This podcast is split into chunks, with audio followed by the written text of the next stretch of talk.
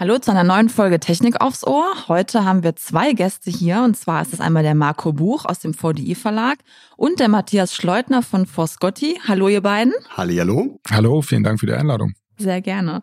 Wir sprechen heute über Best Match, und zwar wie ihr zu eurem neuen Traumjob kommt und auch über den Wandel des Arbeitsmarktes aktuell vor dem Hintergrund der Corona-Krise. Ja, und der Marco ist natürlich auch wieder an meiner Seite. Marco 1 und Marco 2 heute hier. Ach. Aber ich bin da. Sehr gut, dann kann es ja losgehen.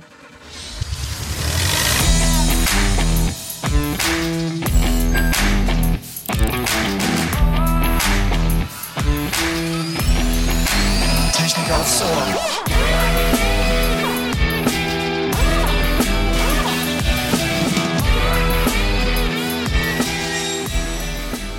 Dann stellt doch mal unsere Gäste noch mal kurz vor. Das mache ich gerne, Sarah. Also, der Marco Buch ist Leiter Recruiting Services beim VDI Verlag und er ist unter anderem verantwortlich für die Vermarktung der VDI-Nachrichten Recruiting-Tage. Matthias Schleutner ist Gründer und Managing Director bei 4scotty und Produktmanager des Services Best Match auf ingenieur.de. 4scotty, vielleicht zur Erklärung, ist ein Personalvermittler, kommt aus Berlin und ist spezialisiert auf Tech-Recruiting, richtig? Das stimmt, ja. Ja, dann Marco, an dich mal die erste Frage. Also auf dem Arbeitsmarkt ist ja dieses Jahr sehr, sehr viel los und auch viel eingebrochen, muss man sagen, durch die Corona-Pandemie. Ja, hast du da mal so ein paar Zahlen für uns? Erholt sich vielleicht langsam der Arbeitsmarkt wieder oder ist es da eher düster? Ja, also das zweite Quartal war durchaus düster, kann man sagen. Also wir haben jetzt auch die Zahlen für das zweite Quartal vorliegen aus dem VDI-Ingenieurmonitor. Da vielleicht mal so zwei Zahlen, die aufhorchen lassen sollten. Also im zweiten Quartal war es so, dass die Anzahl der offenen Stellen im Ingenieur- und Informatikerbereich um 23,7% zurückgegangen ist. Also schon recht deutlich. Mhm. Gleichzeitig ist auch die Arbeitslosigkeit recht stark angestiegen. Prozentual um 38,6%. Das sieht in den einzelnen Berufsgruppen durchaus unterschiedlich aus. Also es ist so, dass zum Beispiel bei den Bauingenieuren, Architekten, da sieht es momentan noch sehr, sehr gut aus. Auch bei den Informatikern, also da haben wir die geringsten Rückgänge gehabt.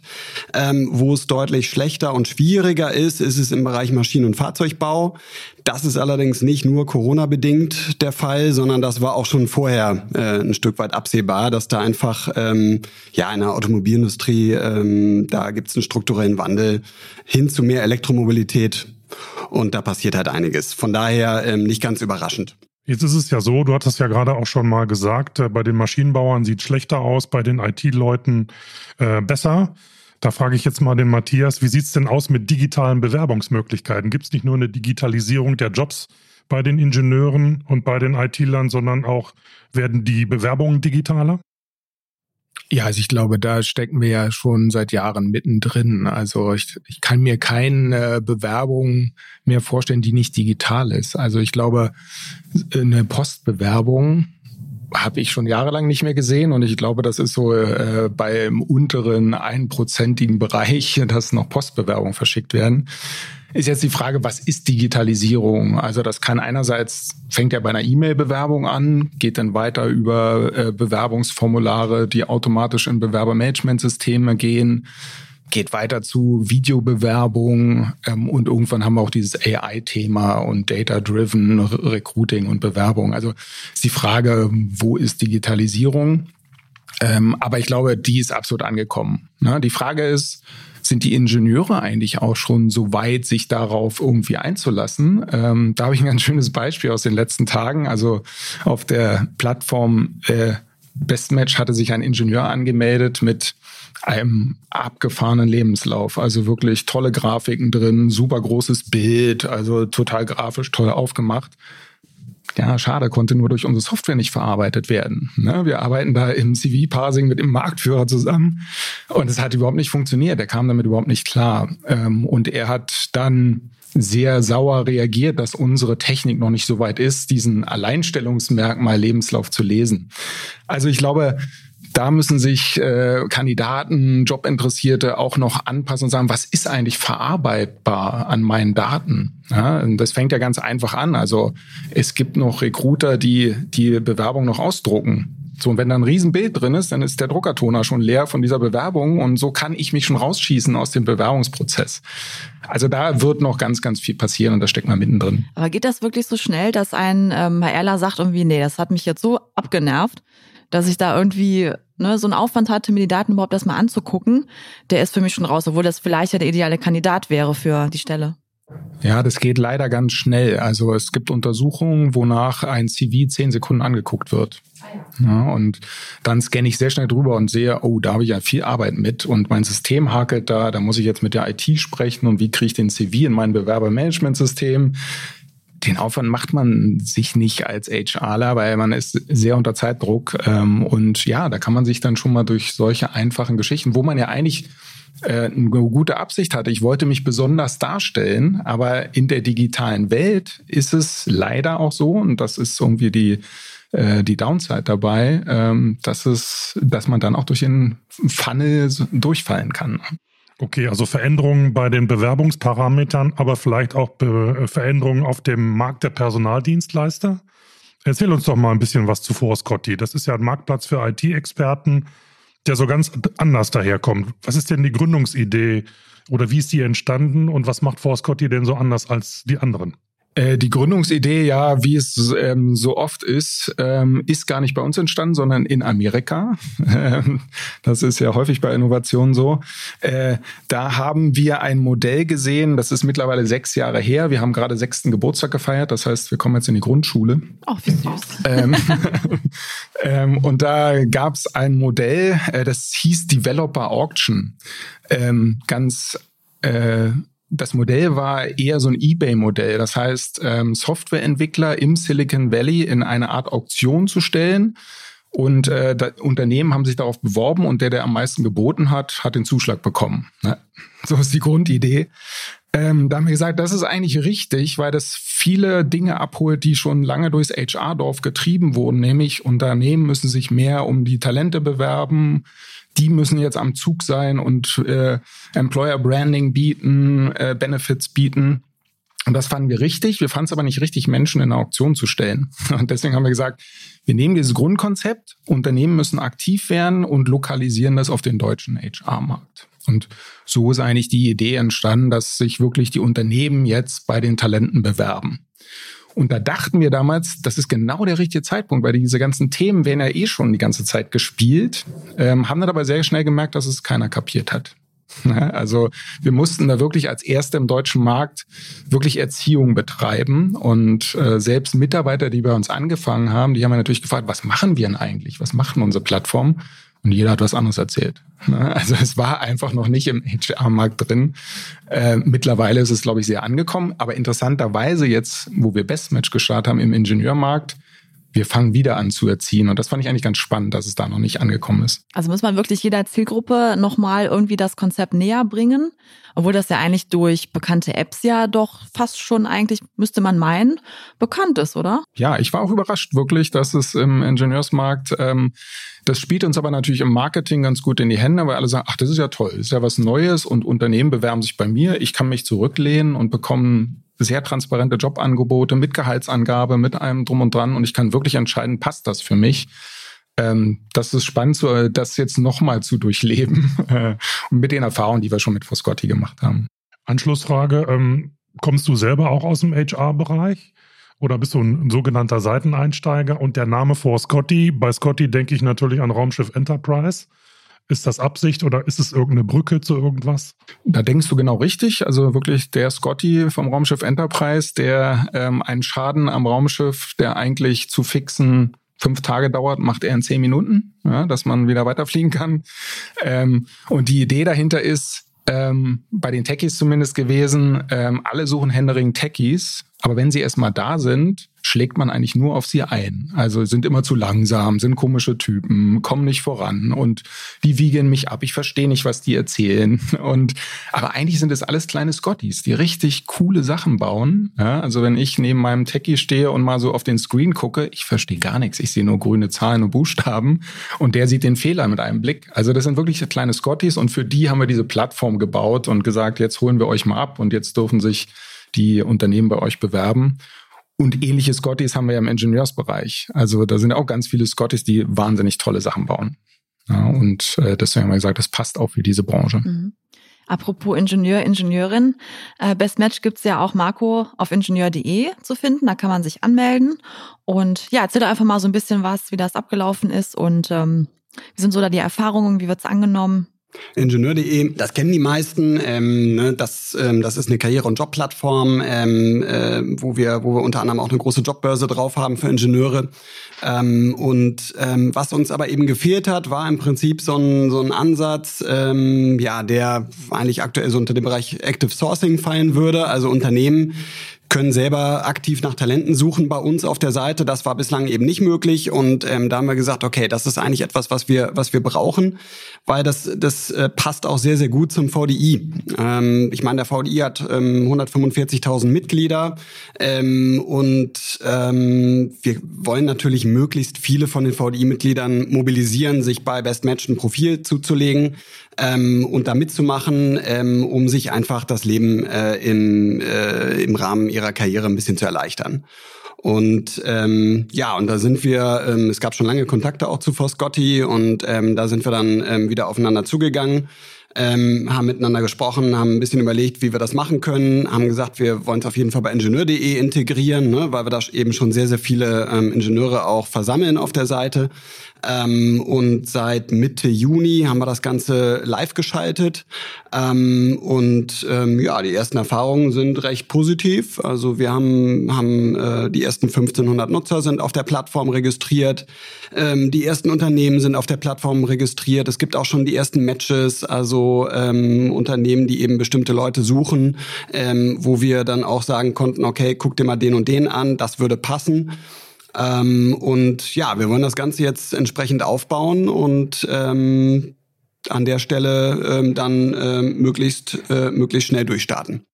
Es kann aber auch schon passieren, wenn ich mich jetzt anmelde als Ingenieur, Ingenieurin, dass ich eventuell erstmal längere Zeit vielleicht kein Angebot bekomme, weil einfach das Best Match noch nicht da war. Also wie handelt man sowas? Also es kann ich mir jetzt irgendwie vorstellen, dass da schnell vielleicht so ein bisschen Unzufriedenheit kommt, dass man denkt irgendwie, ja, wo sind jetzt meine Jobangebote? Ne? Und man muss vielleicht auch ein bisschen Geduld haben. Was kann man da machen, um die Leute auch abzuholen? Ja, also ich denke zum einen, klar, natürlich kann man jetzt aktuell noch keine Wunder erwarten, das ist richtig. Wir wachsen recht schnell, es kommen recht schnell viele Unternehmen dazu, es kommen viele Bewerber, Kandidaten dazu. Aber klar ist, in diesem Jahr wird es so sein, dass wir noch nicht unendlich viele Jobs auf der Plattform haben werden. Das ist einfach so. Aber das ist ja auch gar nicht schlimm für die Talente, die sich dort ein Profil anlegen, weil man legt sich ein Profil an und man wird irgendwann angesprochen werden. Also es ist eine sehr, sehr praktische und einfache Variante, um auf Jobsuche zu gehen. Anders als jetzt irgendwie sich da stundenlang durch Suchergebnislisten von irgendwelchen Jobboards quälen zu müssen. Das ist in der Tat nicht vergnügungssteuerpflichtig. Best Match ist im Übrigen auch sehr viel schneller handelbar als vielleicht andere CV-Datenbanken, die es klassischerweise gibt, wo man dann wirklich feststellt, okay, wenn man es richtig macht, dann ist man irgendwie 2-3 Stunden damit beschäftigt, bis man da irgendwie seinen Eintrag hinterlegt hat. Da ist Best Match sehr viel schneller. Also da ist man wirklich in 20-30 Minuten durch. Es geht weniger darum, was habe ich bisher alles gemacht, sondern es geht sehr, sehr stark darum, wo möchte ich hin. Und das ist das Entscheidende. Das kann ich da hinterlegen. Und wenn dann der richtige Arbeitgeber mit der richtigen Position um die Ecke gebogen kommt, dann super, dann geht's los.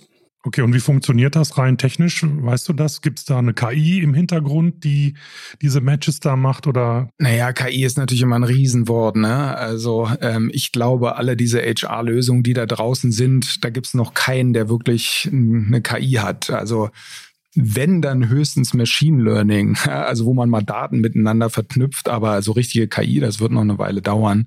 Aber vielleicht noch eine ganz kurze Ergänzung zu der Frage zuvor. Natürlich sind wir in diesem typischen Henne-Ei-Problem gerade, ne? Und wir versuchen jetzt ein großes Ei zu machen und auch eine große, dicke Henne. Aber es muss halt genug Unternehmen geben, damit die Talente kommen oder die Kandidaten. Und es muss natürlich auch genug Kandidaten geben, damit die Unternehmen kommen. Und da stecken wir halt gerade mittendrin.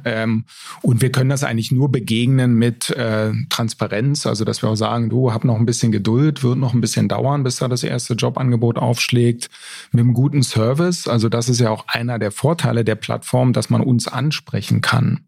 Also, wenn ich als Jobsuchender bei einer großen Jobbörse anrufe und sage, ich kriege irgendwie keine Jobangebote, woran liegt denn das? Dann sagen die, da haben wir gar keinen, der sich darum kümmert. Wir verkaufen Stellenanzeigen. Ne? Und bei uns ist das anders.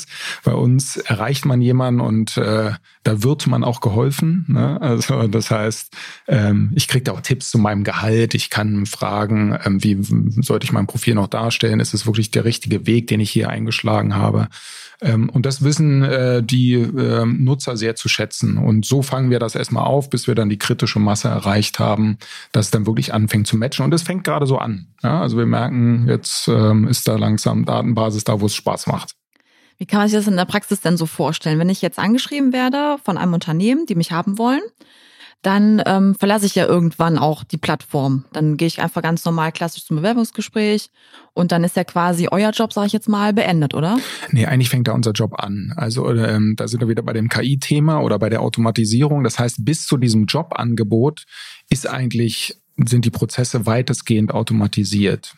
Aber wie man sich vorstellen kann, das Jobangebot geht raus des Arbeitgebers und der Jobsuchende oder der Jobinteressierte antwortet, nee, ich hatte die E-Mail nicht gelesen, ist im Spam-Ordner, ach, mache ich in 3 Tagen.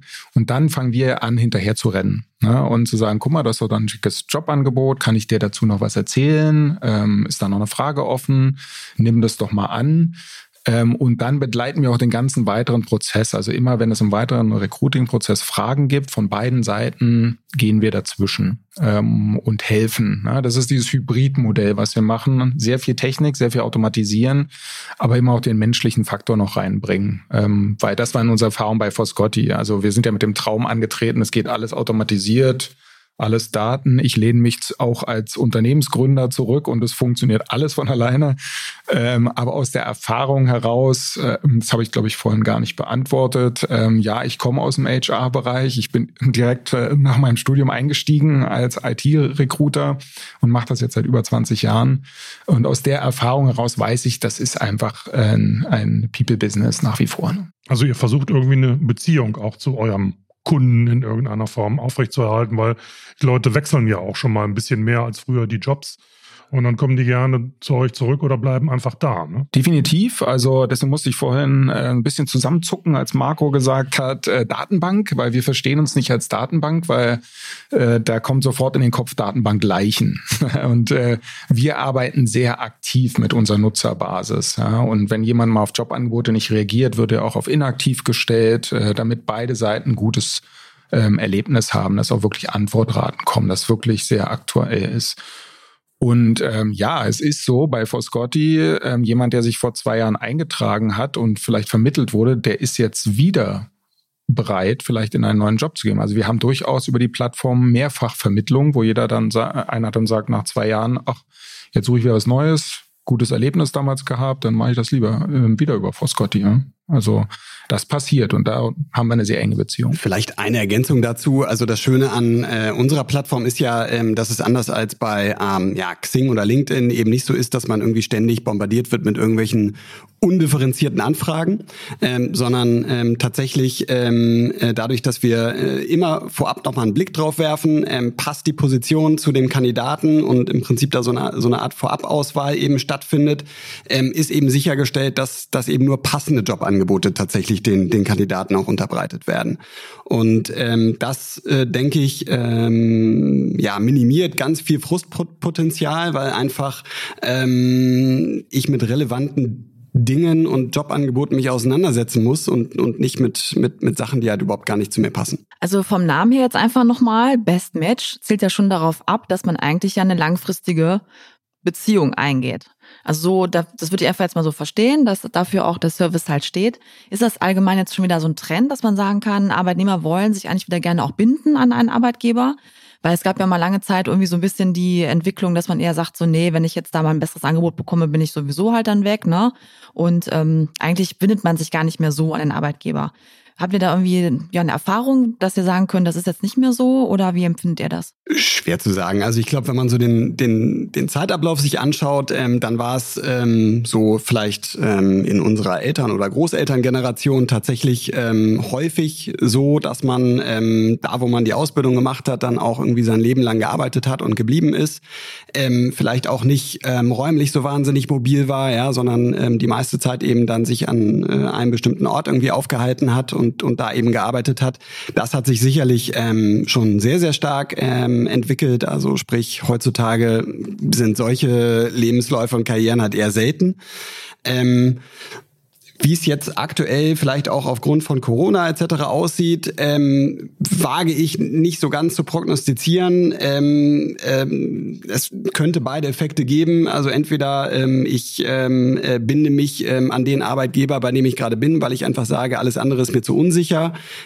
Auf der anderen Seite stellen wir aber auch gerade fest, dass eben ganz, ganz viele, auch gerade Ingenieure, sich jetzt anfangen, initiativ zu bewerben.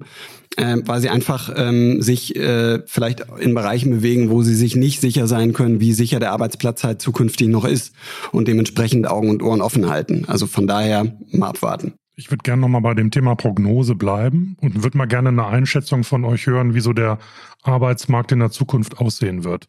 Wir hören ja gerade, es gibt Verschiebungen, ne? Maschinenbau und so läuft ein bisschen schlechter und bei den Architekten und Bauingenieuren und bei den IT-Lern läuft's gut. Erste Frage, glaubt ihr denn, dass es genügend Leute gibt in Deutschland, die mit einem entsprechenden Studieninhalt auch auf den Arbeitsmarkt kommen? Also matcht das denn auch wirklich alles das, was die Arbeitgeber suchen? Oder haben wir da ein bisschen Nachholbedarf? Müssen wir da was ändern?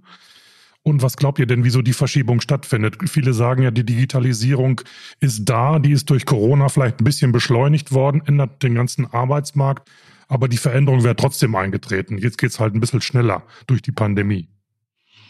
Frage an beide. Also ich glaube an den Fachkräftemangel. Der wird ja von einigen Leuten auch nicht so vertreten. Ich glaube aber auch, dass viel hausgemacht ist in den Unternehmen, dass sie sich teilweise schwer machen, auch Fachkräfte zu gewinnen und zu binden aufgrund von Prozessen oder von Vorgehensweisen, die einfach der Schnelligkeit des Marktes einfach nicht gerecht werden.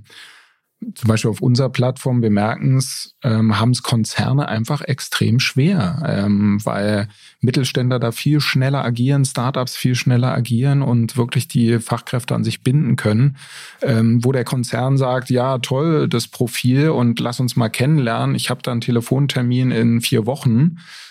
Da ist das Startup oder der Mittelständler schon durch und hat den schon an Bord geholt. Also es ist viel auch hausgemacht, aber natürlich, also demografische Lage wird sich auch da nochmal in die Richtung zuspitzen, dass wir zu wenig Fachkräfte haben. Also im IT-Bereich, im Ingenieursbereich und gerade, das ist das, was viele Kunden bei uns nachfragen, welche die beides können. Ja, also wir haben oft irgendwie die Nachfrage, wir haben jetzt irgendwie ITler über euch eingestellt, wir suchen auch noch Ingenieure, aber eigentlich suchen wir einen, der beides kann. Also da wird es definitiv hingehen und das wird weiterhin ein großer Mangel sein. Und das ist einerseits, natürlich kann man auch Fachkräfte aus dem Ausland holen. Ich glaube, da muss man noch sehr an unserer Welcome-Kultur arbeiten. Also da sind andere Staaten sehr viel weiter in der Welt.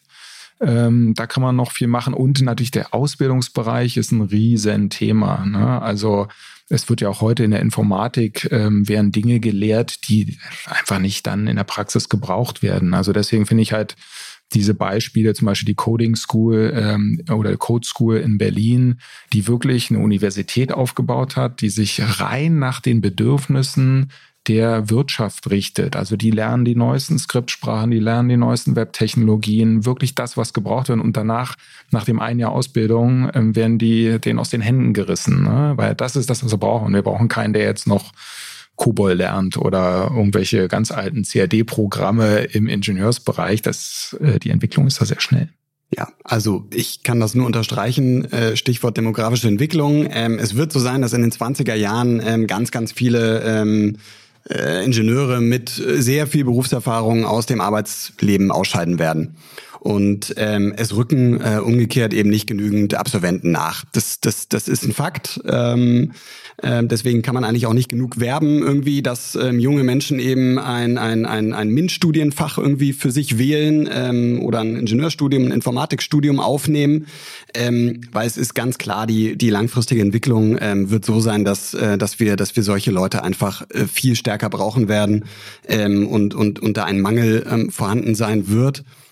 Von daher, wenn jetzt jemand sich mit dem Gedanken herumschlägt, irgendwie was er studieren möchte, wenn er sich am Arbeitsmarkt orientiert, dann wäre sicherlich ein Ingenieurstudium oder ein Informatikstudium eine super Idee. Kleine Nachfrage an dich.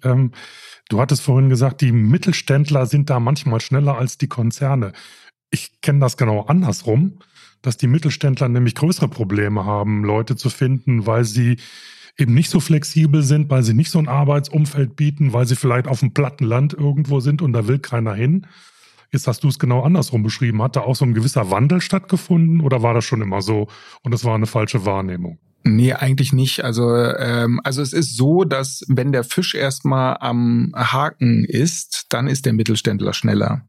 Natürlich haben sie viel mehr Probleme, erstmal diesen Fisch da ranzukriegen und dass der Wurm schmeckt. Ne? Da haben sie viel mehr Probleme, weil sie keine große Marke haben, weil sie vielleicht wenige Stellen besetzen und in den klassischen Stellenbörsen untergehen. Ja, also da wird dann ein, zwei Anzeigen geschaltet und dann kommt Siemens mit 100 Anzeigen und dann ist man weg. Ne? Und der Name ist ja auch nicht bekannt. Die Employer-Brand gibt's nicht, kennt keiner, obwohl die beispielsweise Weltmarktführer im Schrauben auf der Schwäbischen Alb sind, ne? Aber kennt halt keiner.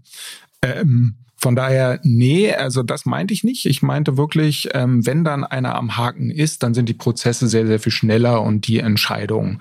Aber klar, der Mittelstand hat wahnsinnige Probleme, diese Talente an sich zu binden, ne? Definitiv. Ich hätte auch noch eine kurze Nachfrage. Und zwar hast du eben von der Welcome-Kultur gesprochen und dass die hier verbesserungswürdig sei. Da hatten wir jetzt auch kürzlich eine Folge Karriere im Ausland. Also erstmal andersrum gedacht quasi. Und da hat ein junger Ingenieur auch ganz unterschiedliche Erfahrungen geschildert. Also, dass es wirklich Kulturen gibt, die da super herzlich sind, wo du schnell reinkommst. Und woanders ist es dann doch sehr, sehr schwierig, auch Anschluss zu finden.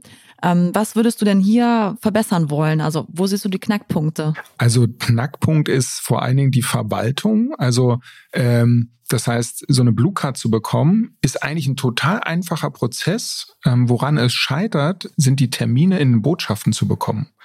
Also wir haben zum Beispiel mit dem Auswärtigen Amt im Iran zusammengearbeitet, die das versucht haben zu überbrücken. Aber wenn ich jemand, eine iranische Fachkraft hier rüberholen möchte, und das sind super ausgebildete Leute, super smart, dann braucht er 1,5 Jahre, um einen Termin in der deutschen Botschaft zu bekommen. So, und das ist der Flaschenhals. Der Prozess ist dann relativ fluffig, ja, aber das ist wirklich, und da sind die Gatekeeper, ja, und das ist vor allen Dingen das. Und da eine Welcome-Kultur zu machen, auch zum Beispiel, es gibt immer noch die Regel, dass wenn du mit deinem Studium fertig bist, noch eine gewisse Karenzzeit hast, wenn du dann keinen Job hast, dann musst du gehen. Also ein Wahnsinn. Wir bilden hier ausländische Fachkräfte in unseren Studienkapazitäten aus, machen die zu tollen Ingenieuren und dann schicken wir sie weg. Das kann nicht sein. Ja, macht keinen Sinn. Also, da muss sehr viel noch passieren, also auch wieder im Ausbildungsbereich, aber vor allen Dingen in der Verwaltung. Thema Ausland. Vermittelt ihr auch Jobs ins Ausland? Kommt das bei euch auch vor oder seid ihr nur hier, was heißt nur, auf dem deutschen Markt aktiv? Also mit Best Match sind wir nur auf dem deutschen Markt aktiv. Das ist auch noch, das war auch ein Lernen, was ich jetzt hatte, noch relativ deutsch geprägt. Also es ist schwer mit rein Unternehmenssprache Englisch Kandidaten zu platzieren. Das ist im IT-Bereich ein bisschen anders, wobei das auch so ist, dass wir eher aus dem Ausland Talente für Deutschland einsammeln, als ins Ausland zu vermitteln. Also wenn du die Schweiz und Österreich als Ausland siehst, da vermitteln wir auch mal den einen oder anderen, aber eigentlich nicht weiter, sondern wir wollen eigentlich für den deutschen Markt einsammeln, weil hier ist der Fachkräftemangel und das wollen wir unterstützen. Ich würde dann gerne nochmal das Thema KI ansprechen. Das hatten wir ja so ein bisschen in vorigen Fragen. Und Matthias, du meintest so von wegen, irgendwie, ja, so richtig ist das eigentlich ja alles noch nicht entwickelt. Es gibt aber immer wieder ja auch so Meldungen, dass bald Roboter-Recruiting irgendwie durchstartet oder uns da irgendwie ein Algorithmus quasi durchjagt und wird dann nur noch irgendwie auf den Tisch gelegt. Das sind jetzt die besten Bewerber gewesen und der Recruiter selber hat jetzt vielleicht manuell gar nicht mehr groß geguckt. Klang jetzt bei dir eher so von wegen, nee, vielleicht mal Zukunftsmusik, aber glaube ich nicht so wirklich dran. Also stimmt das so, oder? Ja, also ich glaube einfach nicht daran, dass ein Roboter mir meinen nächsten Kollegen aussucht und dem zum nächsten ersten neben mich setzt und sagt, jetzt arbeitet mal zusammen. Das ist so eine grundsätzliche Einstellung, die ich habe, die ich nicht glaube, weil ich glaube schon, dass Menschen zusammentreffen müssen und sich kennenlernen müssen und riechen und schmecken müssen. Aber natürlich wird sich da viel tun. Also gerade wenn es um die Thematik Automatisierung geht und Vorauswahl und erstmal ganz grob sortieren, durch Systeme bringen, da wird natürlich sehr viel Algorithmus noch sein. Mit der großen Gefahr natürlich, dass der Algorithmus mich in eine Schublade packt, wo ich gar nicht hin möchte. Also es ist ja immer noch die Frage, kann ich aufgrund der Vergangenheit, meiner beruflichen Vergangenheit, kann ich aufgrund dessen sagen, wo ich hin möchte? Das kann man natürlich irgendwie predictive analysieren und sagen, wo wird er denn hin? Aber da entscheidet eine Maschine, wo ich wirklich meine Wünsche habe. Vielleicht will ich nochmal einen ganz anderen Karrieredreh haben. Und das kann eine Maschine nicht. Und deswegen glaube ich da nicht dran. Man muss aber auch nochmal ein bisschen trennen. Also es wird immer oft das in einen Topf gepackt. Aber es gibt Jobs, wo das besser passt. Also klarer strukturierte Jobs. Also der muss halt die und die Ausbildung haben. Der muss Englisch sprechen und fertig. Aber alles, was so Teamwork und wirklich Wissensarbeit angeht, da glaube ich nicht dran, dass es da so sehr stark der Roboter kommt. Also um Prozesse und Automatismen einzufügen, ja, aber nicht in der eigentlichen Auswahl. Marco, wie sieht es denn aus bei den Formaten für Recruiting-Messen? Früher, vor der Pandemie gab es ja immer noch die normalen physischen Messen, da sind die Leute zu den Recruiting-Tagen hingekommen. Jetzt sieht das ein bisschen anders aus. Geht alles in den digitalen, in den Online-Bereich? Wird sich das ein bisschen manifestieren oder werden wir irgendwann auch mal wieder sagen können, so jetzt fahre ich mal zu einer Recruiting-Messe nach Hamburg oder nach Düsseldorf oder nach München oder sonst wo? Also ich hoffe, dass das der Fall sein wird. Wir planen tatsächlich jetzt für den Herbst fünf Präsenzveranstaltungen mit den VDI-Nachrichten Recruiting-Tagen und ob die dann am Ende stattfinden werden, das werden wir sehen. Natürlich kann es sein, dass die dann aufgrund von irgendwelcher erhöhten Inzidenzzahlen dann verboten werden. Aber es handelt sich dabei nicht um irgendwelche Risikoveranstaltungen. Ja? Da ist kein Alkohol mit im Spiel, die Leute können Abstand halten etc. Also das würde funktionieren. Nichtsdestotrotz haben wir jetzt im Juni einen Recruiting-Tag online zum ersten Mal durchgeführt oder zum ersten Mal nach längerer Zeit mal wieder durchgeführt. Das hat sehr, sehr gut funktioniert. Wir haben jetzt letzte Woche den zweiten gehabt. Ende November kommt dann auch noch der dritte. Also da wird es auch noch mal ein bisschen voller werden. Da haben wir jetzt schon relativ viele Aussteller an Bord. Und das ist natürlich eine gute Möglichkeit, jetzt gerade in so Zeiten, wo man Abstand halten muss etc., dann trotzdem eben solche Veranstaltungen durchzuführen. Und also ich bin gespannt, was die Zukunft da bringt. Vielleicht werden es zukünftig auch nochmal andere Formate sein. Ja, vielleicht werden es auch digitale Speed-Dating-Formate zukünftig sein, wo man einfach vorselektiert, dass man sagt, okay, ich habe immer 10 Minuten pro Arbeitgeber und habe eben vorselektiert Personen, die eben zu dessen Jobs passen.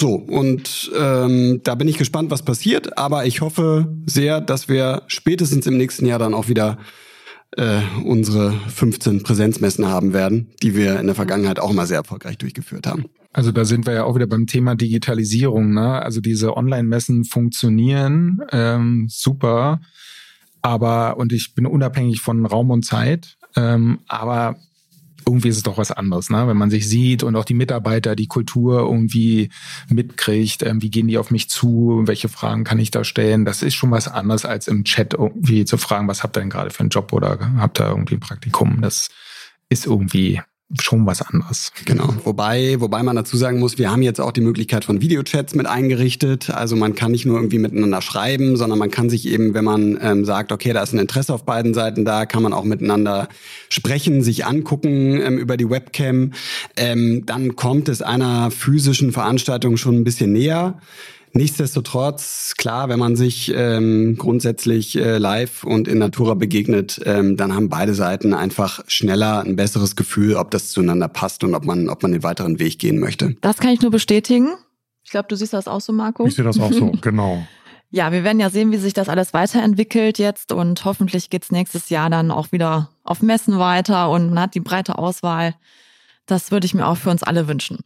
Ja, wir haben heute auf jeden Fall sehr viel von euch erfahren. Das fand ich super spannend und ich hoffe, dass da draußen der ein oder andere Hörer, der jetzt begeistert ist und sich vielleicht mal Best Match anschaut und das für seinen Prozess dann einfach auch erschließen kann.